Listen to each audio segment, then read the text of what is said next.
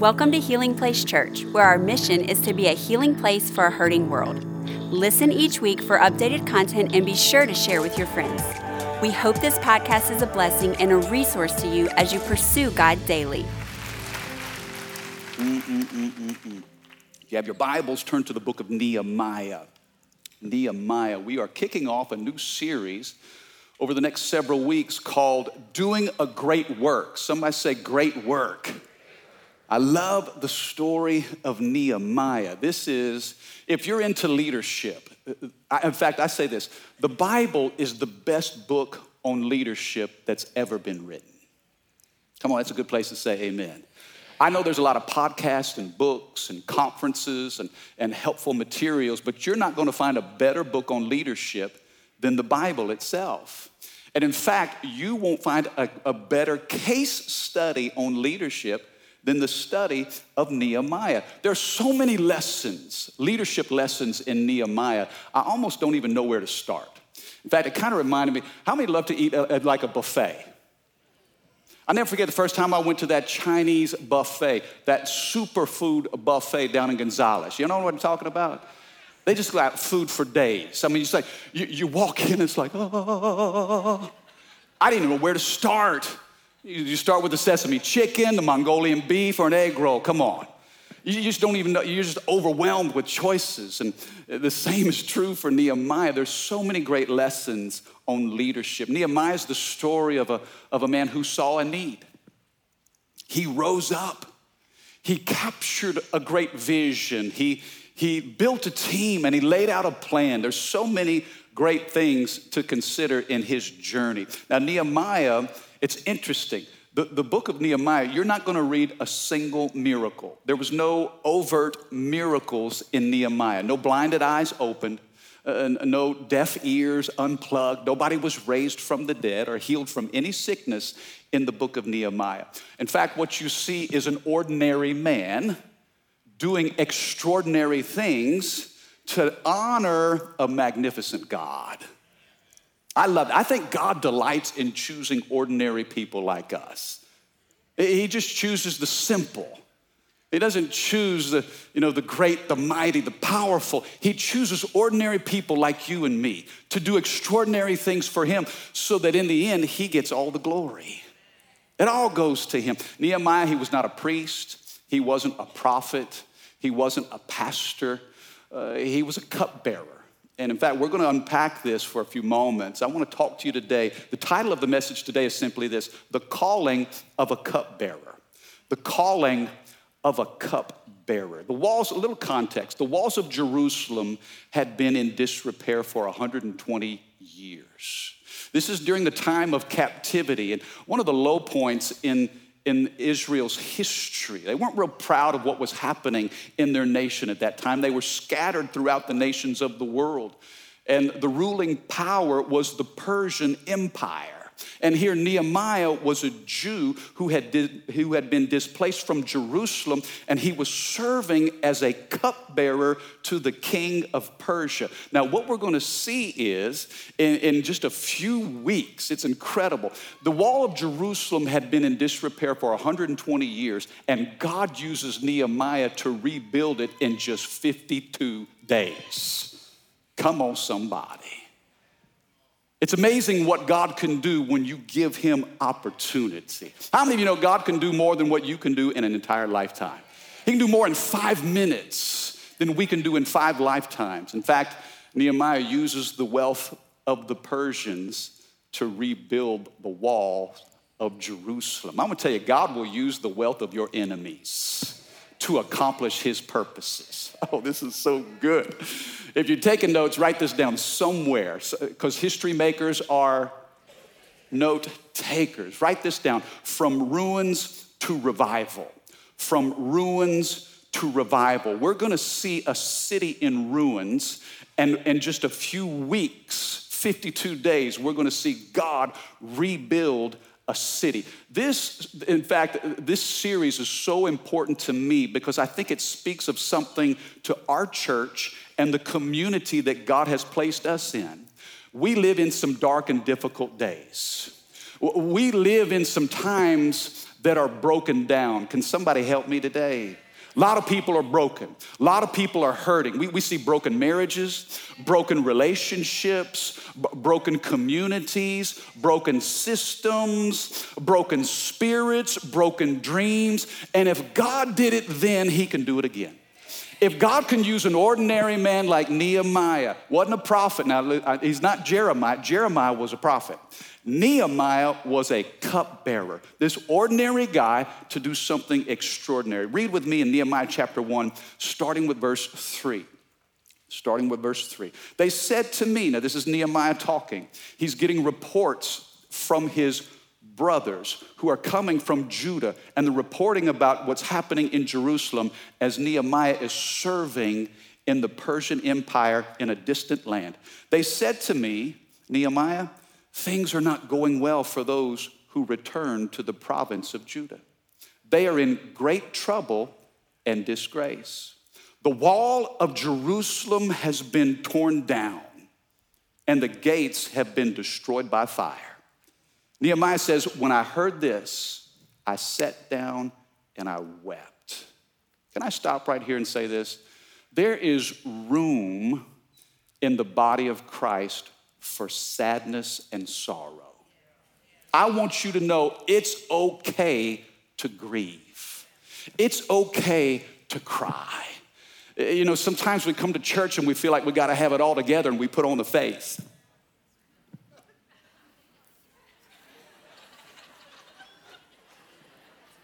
How you doing? Well, praise the Lord. I'm doing great. Isn't everything great? But we live in the same world where we hurt, we suffer. Our kids don't always act right. Come on, money doesn't always do what we think it's gonna do. Sometimes we have friendships that, that we think will last forever, but people, they stab you in the back. I mean, it, it's okay to be sorrowful and sad. Nehemiah says, I sat down and I wept. In fact, for days I mourned and fasted and prayed to the God of heaven. Now, let me give you four simple thoughts. But as we launch into this study of doing a great work, I want to learn from the lesson of Nehemiah and give you simple thoughts on how to do something great. First of all, number one, Nehemiah had a sense of responsibility. Somebody say responsibility. That's an important word. Nehemiah, when he heard the news, he wept. Now, Nehemiah was part of the exiles that didn't go back to Jerusalem, he stayed in Persia. In fact, he was living in the palace with the king. Nehemiah could have heard the report of what was happening in his hometown and be like, better them than me. And Nehemiah could have thought, well, you know what? That's not my problem. Come on, listen to me, listen to me as the body of believers, when somebody's hurting, we have to carry a sense of responsibility. We can't say, well, that's not my problem. Uh, Nehemiah was living in the palace, he was close to the king. He had everything that life could afford at his disposal. Yet when he heard what was happening in his hometown with his family, their pain became his pain. Come on, somebody. There's a sense of responsibility that we have to carry when it comes to suffering humanity. You know, God, there are moments where God wants us to just sit in the suffering of somebody else, enter into their suffering. You know, it's easy sometimes to just focus on ourselves. Nehemiah wasn't about self preservation. We're going to see in just a moment that Nehemiah was about self abandonment. He wasn't saying, hey, that's not my problem. He saw their pain as his responsibility. And I want to tell you, if we're going to make a difference in the world today, we have to have a burden for the broken. Come on, talk to me. You have to feel the suffering of your community. I mean, the cities that God has placed us in. Think about the pain on the streets of Baton Rouge and the surrounding areas. Think about the struggles of our children of what's happening in our community. You know, I believe God wants us as the church to cry out for our cities.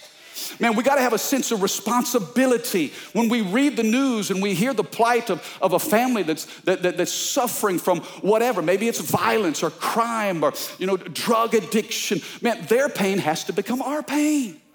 We can't just live in our cocoon of safety and say, that's not my problem. we got to sit down and weep with some people. You see, God always uses people when He wants to change a city. Let me say that again. God always uses people when He wants to change a city. And in fact, the people that He uses are His people. God wants to use the church. It's the church that has the anointing. It's the church that has the presence of the Holy Spirit. It's the church that knows the truth. You see, I believe often your best ministry will come out of your deepest pain. How many of you have experienced some pain in your life? Oh, yes. Think about it. The pain that you have walked through, the tears that you have cried. Some of you have come out of addiction, and you know the darkness of the world of addiction. Some of you have family members that have been addicted and you've walked that journey with them. You've fought those battles. You've cried your tears. I believe that your best ministry often comes out of your deepest pain. Who is it that God would want to use to set captives free? Well, those who've come through addiction and been freed by the power of God. Some of you have walked through brokenness in your family. Maybe you came from a broken home. I did. I'm a product of a broken home. I understand dysfunction in families. In fact, I say this all the time. My family, we put the funk in dysfunctional. I know what it's like to, to, have a single mom working several jobs just trying to provide for her kids. Guess what? I can sit down across from the table uh, of a, of a, of a kid who feels abandoned and his parents have gone through divorce, and I can speak something into his life because I've been there. And if you've been there and you've done that, God say, listen, use that, leverage that to bring hope and healing to somebody else. You see, God can use the pain of your past to bring hope to somebody else's future. Can I have a good amen? You see, your misery can become your ministry. You're saying, God, deliver me from this. And God's saying, No, I'm gonna bring you through it. So when you get to the other side, now you've got a little knowledge that you can help somebody else with. You see, your pain is not just for you, your pain has a purpose. Can I have a good amen? The, the, common denominator of those who do something great, it's not talent, it's not intelligence, it's not money, but it's having a burden, having a, a sense of responsibility. I remember years ago and on a Wednesday night after church, it was probably 10, 10:30 at night, and so I was headed home. And at the time we were living in Prairieville, and I was driving home by myself, 10:30 at night, and I see this car stranded in the middle of the, of the road. And this lady is, she's by herself. And I thought, man, that's not good. It's late at night. It's dark. She needs help. She's having car problems. Never mind the fact I don't know the first thing about vehicles. But I felt a sense of responsibility. Got to pull over and help this lady. And when I got out, I immediately realized this situation is a little different than what I anticipated. At first, I didn't want to intimidate her. She's by herself, it's late at night. Here comes a dude that she doesn't know coming toward her. But when I looked at her, then the tables were turned. This woman had the biggest muscles I've ever seen in my life. A lot of tattoos, a lot of piercings, and she was smoking a cigar. Come on, somebody. I thought, Lord, she could hurt me. Got Rachel on speed dial just in case a fight broke out. I said, listen, is there, is there anything, do you need help? And she said, I think it's my battery. And, you know, so I was like, okay, well, I got some jumper cables. So I went back to my car and I got the cables and started hooking them up. And she looked at me, it's kind of strange. She said, Are you Catholic? I thought that was an odd question. I said, No, why? She said, Well, what's the deal with the crown of thorns on your rearview mirror in your car? She saw I had a crown of thorns hanging in my little Honda right there on my mirror. And I'm like, well, you know, every time I look at that crown, it helps me to keep my sanity when I drive. Man, I, I love the Lord and I, I need His grace and peace to get through each and every day. And she said, Well, where do you go to church? I said, I go to church. I go to church on Highland Road. She said, Highland Road? Do you go to the healing church? She called us the healing church. I was like, yeah, that's the church I go to. She said, What do you know about the healing church? I said, I know a little something about the healing church.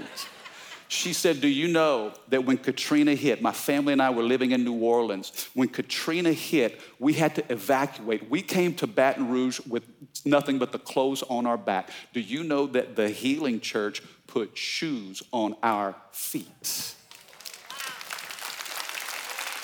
Let me tell you something about compassion. Compassion is the ability to step into somebody's shoes. Compassion is the ability to see what they see, feel what they feel. Nehemiah says, I got compassion on my brothers back in Jerusalem. I may be living in a palace, but I've got a sense of responsibility to their pain. Come on, talk to me. HPC, we've always carried a sense of responsibility. Now, listen, we can't do everything, but we can do something. And if it's simply prayer, we'll do something with everything we've got. Number one, a sense of responsibility. Look at what it says in chapter 2, verse 1. Early the following spring, in the month of Nisan, during the 20th year of King Artaxerxes' reign, I was serving the king his wine. I had never appeared sad in his presence before. For the first time in years of service, Nehemiah appears sad in the presence of the king. So the king asks me, Why are you looking so sad? You don't look sick to me. You must be deeply troubled. Now, notice this not only did Nehemiah carry a sense of responsibility, but number two, he walked in consistency. Somebody say consistency. Now, Nehemiah was the cupbearer, and his responsibility was to taste all the food and the drink being served to the king. His responsibility was to ensure the safety of this food supply. You say, man, that must be a great job. He, he's getting to taste all the delicacies. It wasn't for taste, it was for trust. Come on. The reason why Nehemiah was so close to the king is because he could be trusted. In other words, if there was an assassination plot on the king, somebody might try to poison his drink or put something in his food. And so Nehemiah served as the head of secret service. He was trustworthy. The king knew he needed to pick somebody that he could count on, somebody that was consistent. Nehemiah served, get this, Nehemiah served as a living in life insurance policy for the king. Now, listen, if you were the king, wouldn't you want somebody that you could trust as your cupbearer? The Bible says that Nehemiah consistently, for years, he showed up to work with a good attitude. Man, it didn't matter what was happening around him. Man, he was faithful in his service to the king. He was in a foreign land serving a foreign king away from his people, but he brought his best to his job every day. Now, there's a lesson for all of us who go to work. There's a lesson for our kids who go to school every day. Bring your best into that environment. Be consistent. Be steady. Be solid. Be dependable. Listen, when you're consistent, it builds trust. Nehemiah was someone that the king could trust because he saw consistency. That's why when Nehemiah comes in with a sad face, the king took notice. Wait, this isn't like you. This isn't what I'm used to. The king was used to good service and a good spirit and, I a, a, an, an outgoing cupbearer, and yet there was something different. You see, I believe this that God wants consistency in the church. How many of you know you can't build anything great on inconsistency? How many of you, you need consistency in a friendship? If you're gonna build camaraderie or chemistry, you wanna have people that you know what you're gonna get when they show up. Unpredictability does not build great friendships. In fact, I'll say this my two non negotiables for friendship loyalty and low maintenance. Come on, help me, help me. Loyalty, listen, don't stab me in the back. I gotta be able to trust you. But low maintenance, do not bring drama into my life. You people who bring drama are emotionally expensive, and I can't afford you. Somebody say consistency. Look, you can't date, you can't build a dating relationship on inconsistency. I remember I dated some girls in high school. It was like the stock market, man. They were up one minute and down the next. How many know you don't want to date sister stock market? Debbie Dow Jones will break your heart. Come on, talk to me today. Gain 100 points one day, lose 500 the next. That's what I love about my wife. She's consistent. Man, I married that girl. Can I tell you, your kids need to see some consistency in the home. In parenting your children, in disciplining your sons and daughters, be consistent. Man, if it's wrong on Tuesday, it's also wrong on Wednesday. If it was right Thursday, it's gonna be right on Friday. Be the same. Eliminate the guesswork. You see, the king knew what he was getting when Nehemiah walked into the room. Let me ask you this how consistent are you? Do you keep your promises? Do you show up on time? Is your word your bond? Consistency builds trust. Everybody say responsibility. Say consistency. Say publicity. Number three, Nehemiah did not need publicity. Now, listen to me. This is where it gets really good. He was a cupbearer. He would taste the food and the drink in private. He didn't do it in front of the king, it would be disrespectful. He did his most important work behind closed doors. And most of the time, Nehemiah's role would go unnoticed. Nobody ever said, Hey, I mean, can you imagine? Every time the king is thirsty, Nehemiah had to be available. And Nehemiah is literally putting his life on the line every time the king gets thirsty. Oh, the king wants a snack. He's getting a little hungry. Nehemiah, we need you. Nobody gave him a pat on the back. It wasn't like the king was like, Nehemiah, great job. I didn't die today.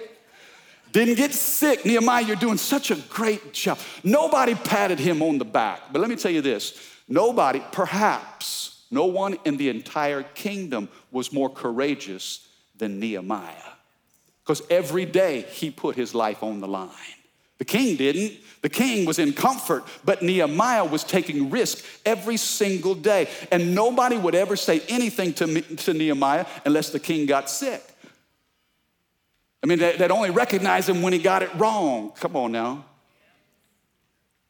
But Nehemiah, he did it anyway. He never said, Look, look at me, look at me. I'm so close to the king. Look at me. I'm close to those that are important. Notice me, look at me. Nehemiah didn't need the spotlight. I want to tell you this men and women who do great things for the kingdom, they don't chase the spotlight. But the spotlight ends up finding them. Nehemiah, he, he didn't do it for the applause, he did it for the cause. Come on, somebody. He didn't do it for a pat on the back, didn't need anybody to celebrate him. He's faithful. He's just doing what God's taught, uh, called him to do and being faithful in his assignment.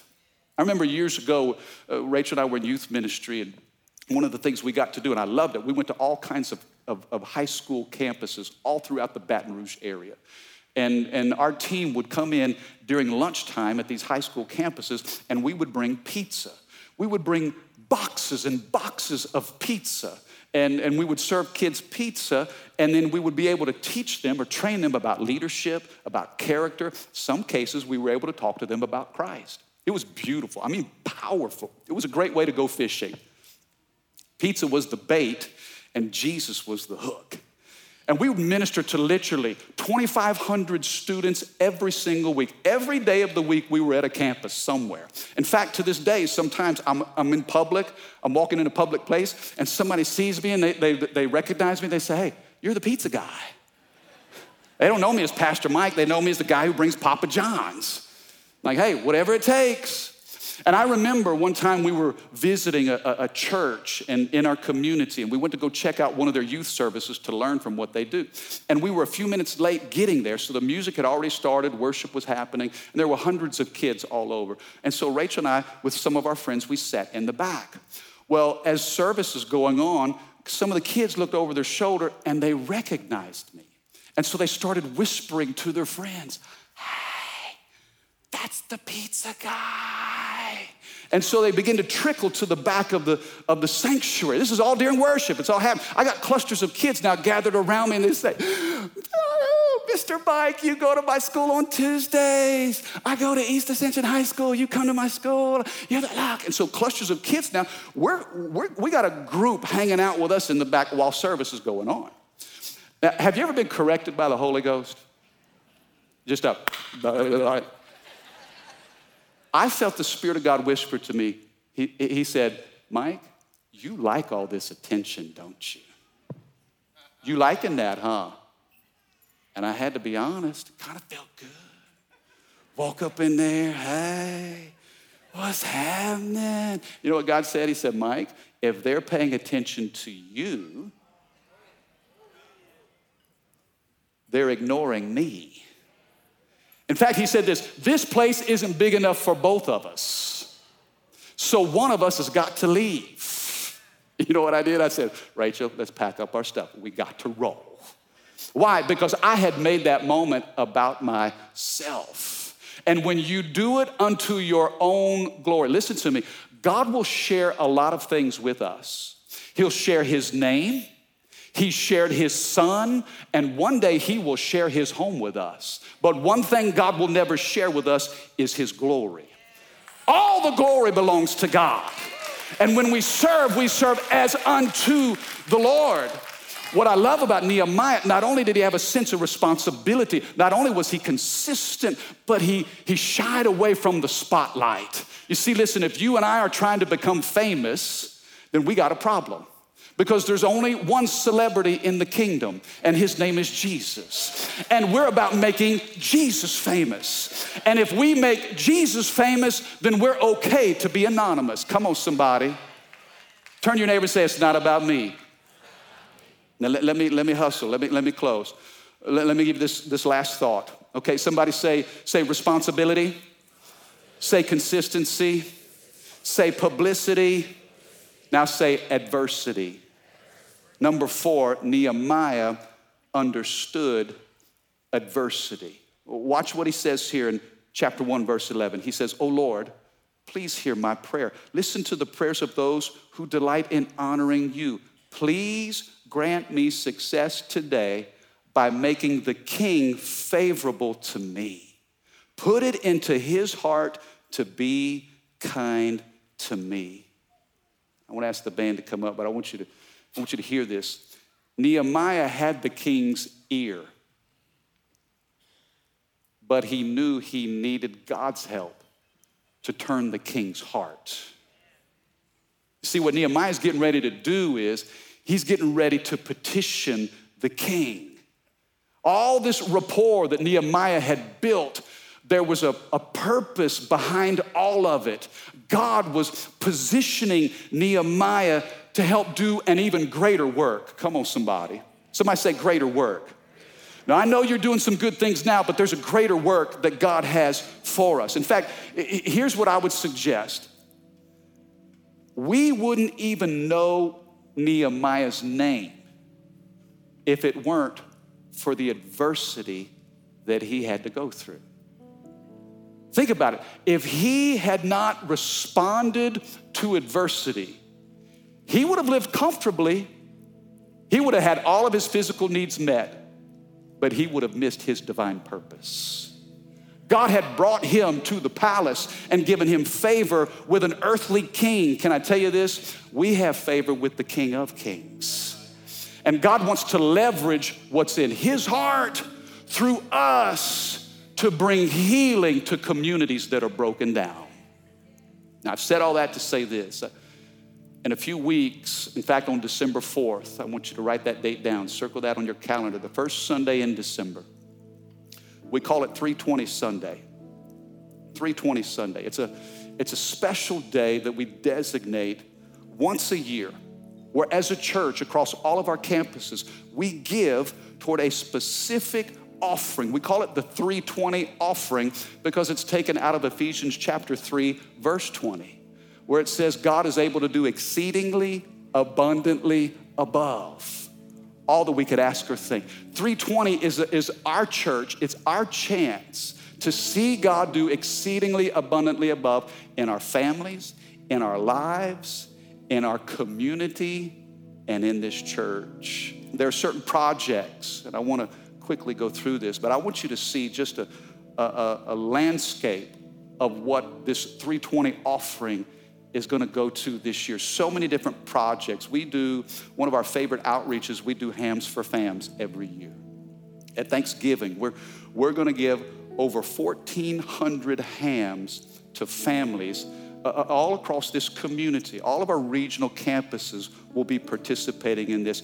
When you give in that offering, it's helping to prepare a meal for families that are in need right here in our community. And it's this great outreach that your kids can be a part of as well. You drive up and you get your, get your ham, get your meal, and we send you out into the community with specific addresses. These are families that we've been serving and working with for years. Hams for families. You know what else your, your giving is going to go toward? Gift cards. Gift cards. I'm telling you, with inflation and with the way the economy is, man, people are struggling financially. There'll be families that'll struggle to provide gifts for their children. And so, through our ministries and small groups, we'll have gift cards, vouchers to give to families in need. We're gonna host so many different parties. We're, we're going to care for widows. The Bible says to care for the orphan and the widow in their affliction. We're going to host environments to serve widows, and we're going to bless single moms and their children. We're going to give gifts to kids in group homes. We have a, a, a boys' home downtown that, that we, we've been investing in these young men. We're going to bring value to these guys. We're going to bring gifts to foster care youth. Uh, we do Christmas Clubhouse every year at our Dream Center off of Winbourne Avenue. It's a way to bring help and hope to people, to lift people's spirits. Gifts, over 300 gifts to kids in foster care, group homes. Dream Center, single parent homes. One of my favorite things this year, we have a campus in southern Africa, in Eswatini, in Swaziland. And we're going to bring gifts to kids who are living in, in prison with their parents. There's this school for the deaf. A lot of students that are part of this school, they don't even want to go home because they can't communicate with their family. The need is so great for those kids. They have absolutely nothing. What they need is just basic necessities. When you give in this 320 offering, it's going to add value to these students at that school for the deaf in Eswatini, Africa. There's also a refugee camp uh, many people have fled countries in, in southern Africa and, they've, they've gathered in Eswatini. They're escaping persecution and oppression from all over the continent. And there's so many kids that just, they don't have anything but the clothes on their backs. So when we give in this offering, it's gonna be our opportunity to say to these children, God sees you, that God loves you, and you are not forgotten. Come on, somebody help me today. We're going to the prisons. Uh, many of you know the love we have for Angola and LCIW. We're bringing care packages to these residents in, in, in these facilities. This is our family. Uh, I love one of our pastors said it this week. He said, Some of my closest friends live in gated communities. This is our family, and they may be behind bars, but they're a part of us. And it's our way of saying, We love you. We're gonna prepare a meal for, for Hunt and Angola as well as care packages. We're gonna give you an opportunity one Sunday right after service to help package these supplies. Uh, some of you have, uh, uh have been a part of this journey as it relates to Ascension Campus. You know, right there in, a, in Ascension, we, we bought a piece of property two years ago in the middle of a pandemic. Fact, when they said, hold on to your cash, I mean, there's so much uncertainty. Man, cash is king. We felt the Lord said, buy this nine acres in Ascension because this will be the future site of a campus. So we took a step of faith. We, we, we, we worked with architects for drawings. Here's a, here's a rendering of the potential campus there off, that, uh, off of Airline Highway. And so we finalized the plans and we sent these plans out for bid. Well, we got our bids back last week. Can I tell you, it is a tough time to build in this country. And I want to say this I was so hopeful that we could break ground soon, but when we got those bids back, I felt the Lord said, put the brakes on. Just wait. Two words that He dropped in my spirit. He said, Mike, be responsible and be measured. Be responsible and be measured. And so I talked to my board, I talked to our executive team. We even told our staff, you know what? We're just going to wait on God. We got to trust His timing.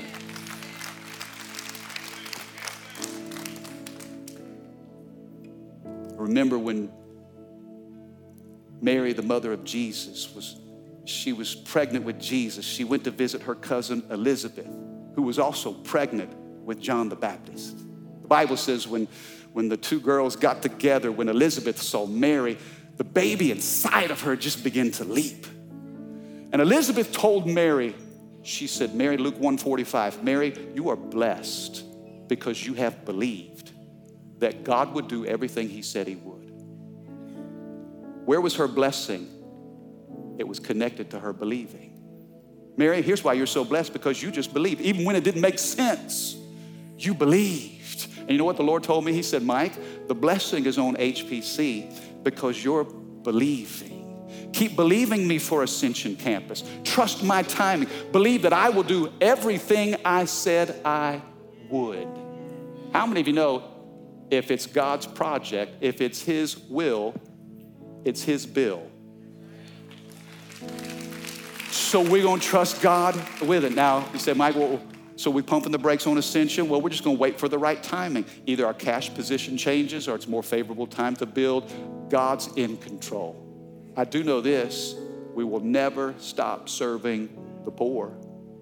Even while we're believing God for this ascension build out, we're going into the margins of our culture and we're going to bring value to people. Amen. Come on, you receive that today? Would you put your hands together if you believe that? Thank you for listening. Take a moment and subscribe so you can become a part of the community here and stay up to date with what is happening at Healing Place Church. For more information about HPC, visit healingplacechurch.org.